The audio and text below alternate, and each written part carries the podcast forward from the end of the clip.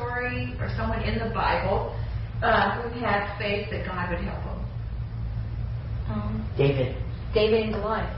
Oh, really? Tell, tell me the story. Well, there's this uh, boy that was a Shepherd. shepherd And he wanted to go fight in the army. Sling. and slingshot and, And- mounts. no, and a staff. Staff- staff. Where does staff come from? Like Oh yeah, five. From he a- picked up the a river. smoothest and the roundest. From the river. Yeah, from the river. And he went and fought Goliath, and he flew a slingshot, and the rock was No, he didn't through. pull this one. He went. And like that, you know what I mean? And he just went into his head. And it Goliath went, was it killed. slid his head, and he fell to face first. Father, I thank you for your word and for the power and truth that's in it.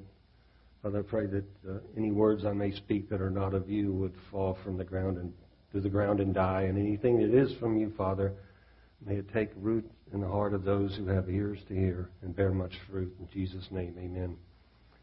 So we do have a few distractions up here associated with the kids stuff. Is that better? Speaking of distractions, I did a wedding um, this summer for one of my daughter's friends.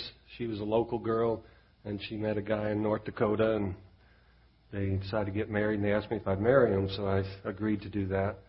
And uh, came time for the wedding, and being from North Dakota, this guy's really into hockey, and he had a whole groomsman.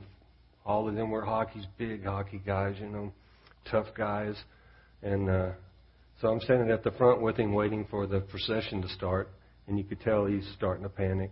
He's just like losing it. So I leaned over and said, "Hey, it's going to be okay. Just take a deep breath. You, we practice this. You know, as soon as y'all get in front of me, I'm taking care of it. You just follow my directions, and it'll be fine." He said, "Oh, okay, okay, okay." So wedding starts, and we get to the repeat after me part, and there's a line in there which I'll now Oh, I forgot to describe his bride. So we're standing there, the procession uh, is over, and the doors are shut, and then they open, and here comes the bride. And she is beautiful, just stunning. And um, she's very uh, full figured and uh, has a very, very tight, low cut wedding dress on. So, with that setting, and with him being so nervous, we get to repeating the vows, and I come to this line, which I said already. I will take that out of any wedding I perform from now on, and I say, and I pray a blessing over my marriage, and he says, I pray a breasting over our marriage. so the place just lost it. a few minutes, uh, probably just a few seconds, but I said, hey, uh, this is a marriage for a lifetime, so. Uh, let's do this again. He said, yeah, yeah, let's get it right. So I go to speak, and he says, could you break that up into smaller pieces? yeah, sure. I said, I pray. He said, I pray a blessing, a blessing over our marriage. So clearly he was distracted, wasn't he? So uh, I'm going to talk about David and Goliath. Um, be a little different take on David and Goliath, but uh, I believe uh, you will get something out of it. Of course, David and Goliath is most told Bible story in the Old Testament. You don't have to even be familiar with the Bible to hear the story. Uh, used often to, to describe confrontations between an underdog that's faced with uh, insurmountable odds. You see it a lot in uh, sporting events where the underdog team is playing the team that's heavily favored, and they'll describe it as being a David and Goliath um, event. David and Goliath, the battle of David and Goliath took place over 3,000 years ago in uh, Israel. And Israel was engaged in a battle with their longtime enemy, the Philistines. So let me paint a picture of what this battlefield looked like. On the northern side of the valley of Elon, on the edge of the mountains, were the Israelites' army. And on the southern side of the Elon Valley were the armies of the Philistines. Both armies were reluctant to give up their favored position. If you know anything about war, you want to take the higher ground, so they each had assumed a position of higher ground, and neither one wanted to give it up. So, in an effort to break the deadlock, after two weeks, the Philistines send out their mightiest warrior, Goliath. He comes out twice a day. He walks down into the valley and he challenges the Israelite army to send out their mightiest warrior to uh, fight him on a single combat. That was a common, not an uncommon practice back then to have single combat where to avoid the loss of life and casualties and all that goes with a long war, uh, the nations would agree to do single combat, and the winner of this man-on-man battle would be the, the winner of that, that nation would rule over the losing nation. Goliath is almost seven feet tall. He's covered in armor from head to toe. He has a sword and a javelin. He has a spear and he has a shield. He's quite an imposing figure. No one from Israel wants to fight Goliath. They are terrified of him. Remember that scripture in the Bible that says, I have not given you the spirit of fear, but of power and love and a sound mind. Anytime you become fearful, know that that is not of the Lord. So even though the Israelite people were the chosen people of God, they were intimidated and overcome with fear by this large warrior, Goliath. The king of Israel, Saul, tries to entice someone to fight Goliath by offering great rewards and riches and honor, and even his hand, the hand of his daughter in marriage to the man that will do battle with Goliath and defeat him. This isn't one of those fights where one man gets an advantage over the other and the loser cries, Uncle. Did you ever do that when you're a kid? You'd be wrestling, and when one was in a very unfavorable position, was ready to give up, they'd say, Uncle. Or in the wrestling matches, you just kind of tap out, and the uh, ref calls the calls the match. That's not what this was. This was a fight to the death. Only one person was going to walk off that field. Finally, after several weeks, one person volunteers to fight Goliath, and that one person is a shepherd boy. The king sends for the shepherd boy, and he tells him he will have no chance against a mighty warrior like Goliath, but he insists he's up to the task, and he tells Saul about the time he killed a bear and the time he killed a lion that was coming to, to attack his flock. So finally, Saul agrees to let David fight Goliath and proceeds to try and equip David with Saul's battle armor. And David protests. He said, I'm, I'm not familiar with this, and it will hinder me in my fight. I have not proved this. I don't have confidence in this. You know, if you're ever in a situation that you're faced with and you don't know what to do, well, clearly you can pray. You can call a fellow believer and ask them to agree with you in prayer. But you can also call to remembrance the things that God has done for you in the past. You can think about the times that the word was spoken over you and hold on to those things. And you can think about the times where you actually prepared for something and had an understanding that God is on my side. In the 70s, mid 70s, I lived in Brownwood, Texas, and if you've ever been to Brownwood, it's all about football. I don't know if they still do, but they used to hold the the, the record for the most state ch- football state championships. And um, one year, they made it to the state finals, and they were playing a team from Houston, Dickerson. And Dickerson was like the largest school in that classification, and Brownwood actually had the close to the lowest enrollment.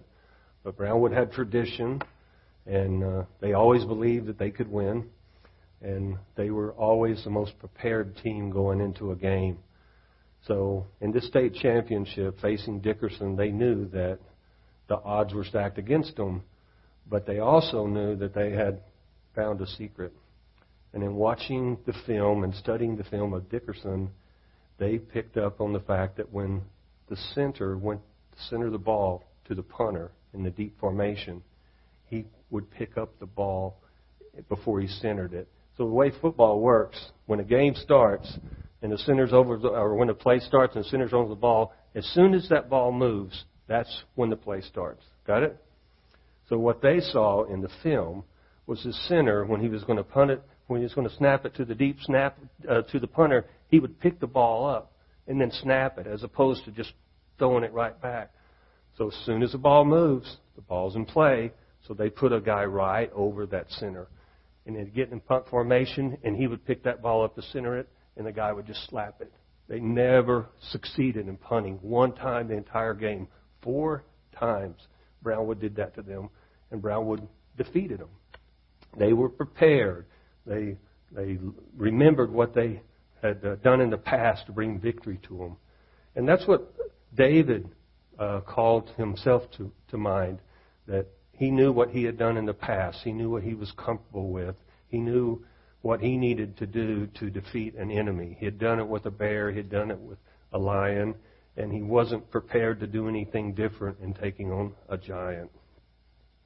So David leaves Saul armed with a sling and a staff and five stones he'd picked up. And Goliath awaits David down in the valley of Elah, standing there, seven foot tall, in his armor, with his shield, with his sword, with his javelin, with his spear. And David has a staff, a sling, and five stones.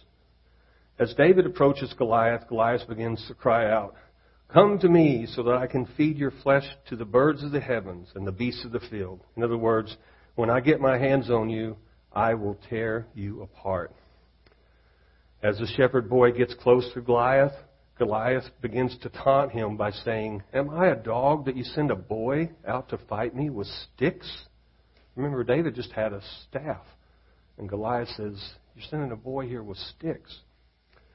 David takes a stone out of his pouch and he puts it in his slingshot and he twirls it around his head and he lets it fly. The stone strikes Goliath in the center of the forehead and he falls forward on his face. David runs to Goliath, takes Goliath's sword, cuts off his head, and holds it up in victory, and the Philistines fled the scene. The story of David and Goliath is an improbable victory, the ultimate underdog defeating a giant. Or was it? Why was David an underdog? Well, David was a kid, a teenager. Goliath was a giant. David's a shepherd boy. Goliath is a trained, mighty warrior. Goliath has full body armor and a sword and a javelin and a spear, and a shield. And David has five stones, a staff, and a sling. But is it just a sling? Is that all that was? In ancient warfare, there were three kinds of warriors. There were the cavalry, which the ones on horseback, and they usually had a shield, they usually had a spear or a sword. There were the foot soldiers. That would be like Goliath, someone in full body armor, fully equipped to do hand to hand combat. And then there were the artillery. Artillery back in David's age, yes. So artillery back in David's age were archers and slingers. I hadn't heard that term before till I prepared for this lesson. A slinger. Have you heard of a slinger? Well, slinger is a warrior that carried a devastated, devastating weapon in his hand, a sling. It's not a kid's toy, as we tend to think about it. Um, a slingshot in the hands of a slinger was a deadly weapon. When David is twirling this sling around his head, he's doing it six to seven times a second. And when that projectile leaves his sling, it's traveling faster than the speed of what a professional baseball player would throw a fastball. It's going more than 100 miles an hour. I think we've all seen, if you've watched any baseball at all, you've seen that batter up there against a professional pitcher, and the pitcher loses control, and that ball strikes that batter in the head. And you see what happens. He goes down. It's, he doesn't just shake it off, oh, wow, that kind of hurt. No, a ball traveling 100 miles an hour hitting somebody in the head, even with a helmet, can kill them. And it has killed people before.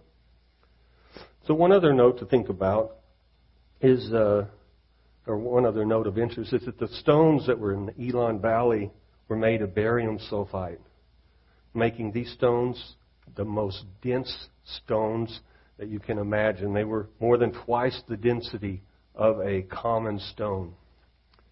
You take the density of a barium sulfide stone, turn it into a projectile traveling over 100 miles an hour, and it has the stopping power of a 45 millimeter bullet being shot from a pistol at close range. Accuracy, history tells us that experienced slingers could hit a bird in flight. Slingers could hit a target the size of your fist at over 100 yards away. History also tells us that slingers played vital roles in helping win battles, from stopping advancing foot soldiers, killing warriors standing on top of walls when a city was trying to be overcome, downing horses carrying cavalry soldiers, or actually killing soldiers riding on horses. Slingers were a deadly force to be reckoned with. So let's take our focus off of the slinger, David the shepherd boy, and turn it toward the warrior on foot, Goliath. Goliath was challenging Israel to send out a warrior to, fight him in single combat, a hand to hand battle to the death, sword to sword. That's why he said to David, Come to me. Come to me. He knew the only way that he could win was what he did best, which was hand to hand combat.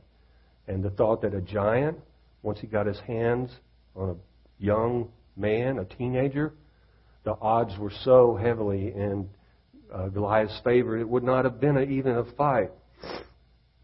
But that's not what David was prepared to do. In reality, Goliath is a sitting duck. He's weighed down with over a hundred pounds of armor, and he's got a javelin, a sword, and a spear. And it talks about how slow he was. It's, it's possible that we have not only misunderstood David and his choice of weaponry, but let's look even closer at Goliath. Again, he was huge. He's over close to seven foot tall. That's tall. Shake, how tall are you? Six four. So imagine someone six inches taller than Shake in full body armor. It's not unheard of to see people that are seven foot tall these days. You go to any NBA game and you'll see several, and you'll see a number that are six ten, six eleven. But in those it, back 3,000 years ago, it's estimated that the average height of a man in that area was five seven, five six, standing in front of a seven foot, fully armored warrior. Clearly, Goliath was outside the norm. Goliath was led onto the field. He moved slowly and he's slow to react. His comment about, Am I a dog that you come to me with sticks. David's only carrying a staff. He's not carrying sticks. When someone or something is far outside the norm, there's usually a reason for it. In the case of people that are extremely large, it can be contributed to a medical condition called acromegaly. Acromegaly is a condition which the pituitary gland, which is located in your brain, uh, develops a benign tumor. And as it grows, it stimulates the pituitary gland to produce more HGH, or human growth hormone.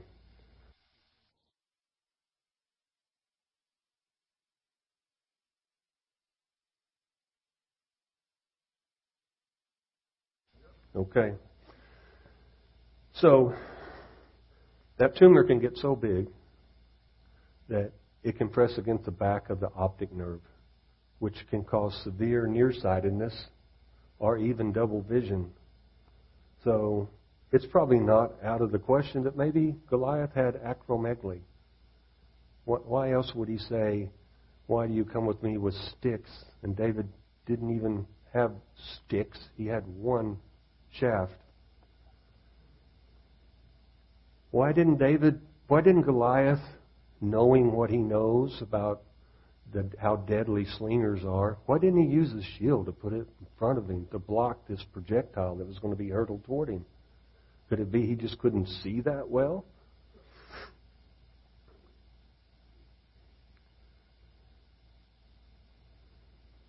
Goliath is thinking, Come to me, and I will tear you limb from limb. And David is thinking, This target is so big and so slow, there's no way I can miss. Hitting Goliath in the forehead with a, a projectile from David's sling, being an experienced slinger, you have to believe he probably used that sling to knock down the bear and the lion, and then he cut their head off or killed them. You have to believe he did that. So when he's standing in front of Goliath, looking up at this huge forehead, he has every reason to believe that the victory is his.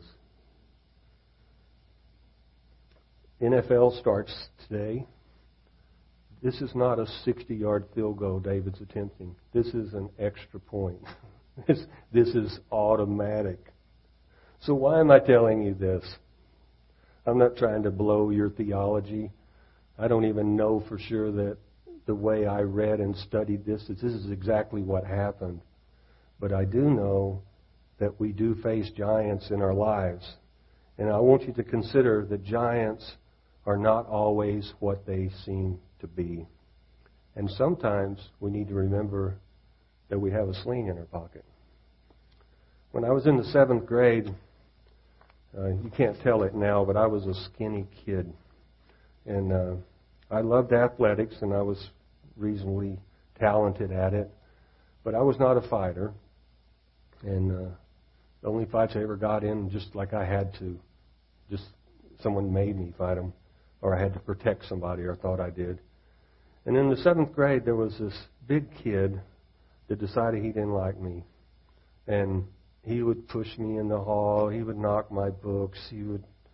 He was just awful. I hated going to school because everywhere I went, here was this big kid. And this went on for weeks. And um, so, so I, I, was intimidated by him. I was afraid of him. Uh, he was clearly bigger than me and stronger than me. But uh, again, I loved athletics, and there was a. It was raining one day, so the coach got the boys in the gym, and we lined up in two lines, and you just you just got in line, you know.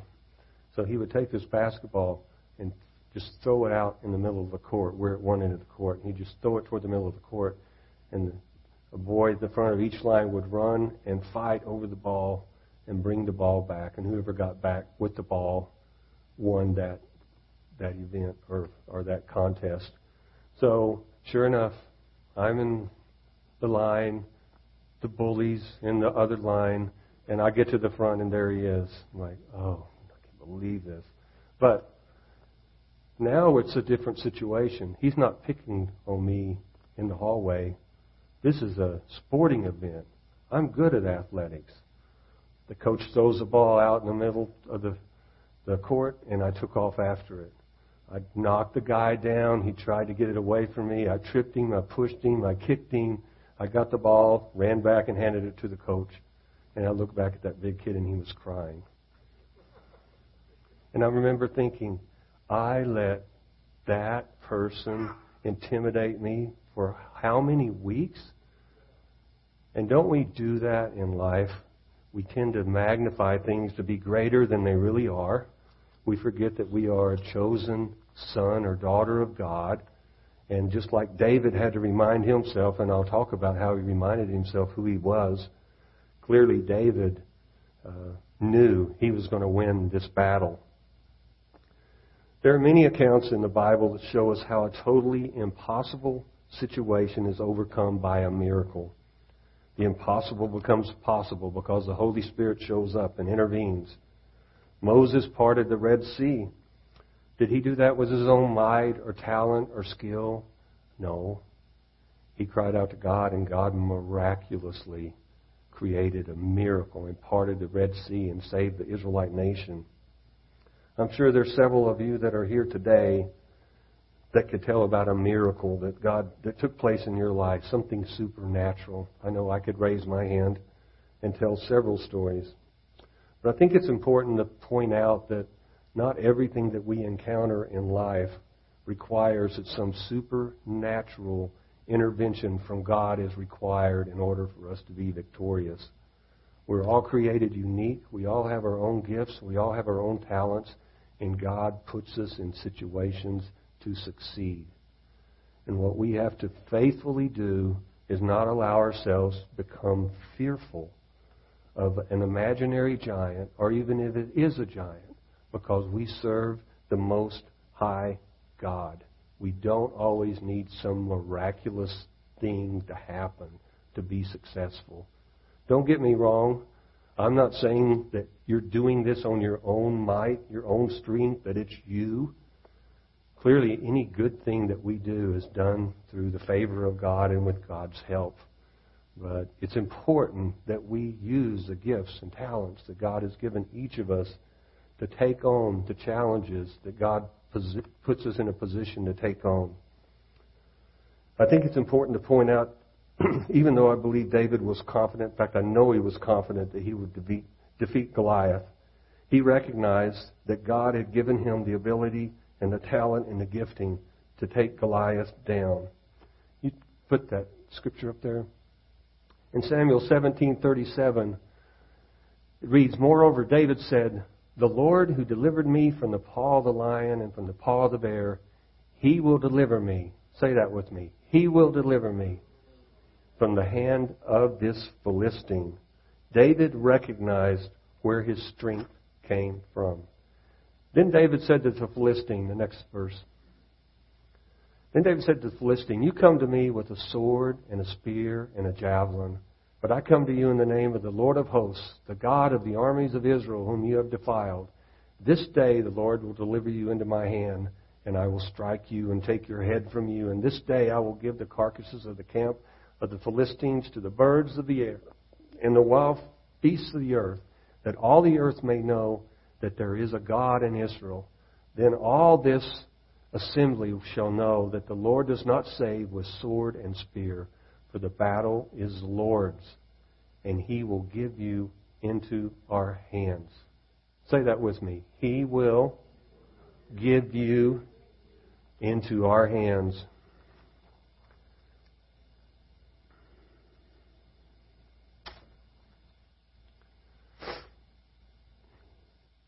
You stand with me, I want to close here real quick.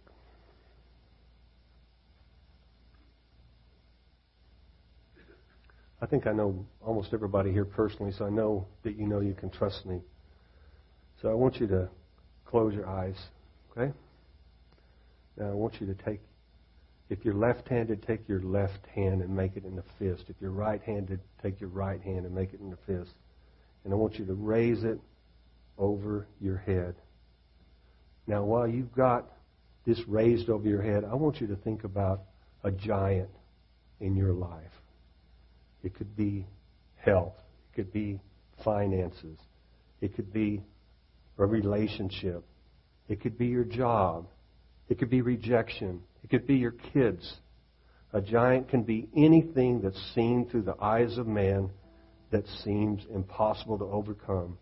But through God's eye, the giant is a slow, overgrown target that is so big it cannot escape what is about to hit it right between the eyes.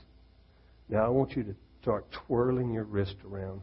You've got a sling in your hand, and you've got that giant envision standing there in front of you. Twirl it faster we're going to get a projectile, remember? Over 100 miles an hour. Faster. Six to seven times a second. Come on. Now repeat after me. This day, the Lord will deliver you into my hand. This day, the Lord will deliver you into my hands. This day, the Lord will deliver you into my hands. Now, when I count, I'm going to count to three, and on three, I want you to strike that giant down. You just release the power of God for that giant. One, two, three.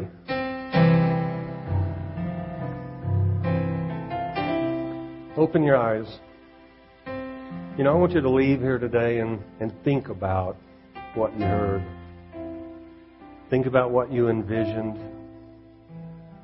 Think about how you are never alone in any battle. God is always there with you. And don't let don't be intimidated by the world.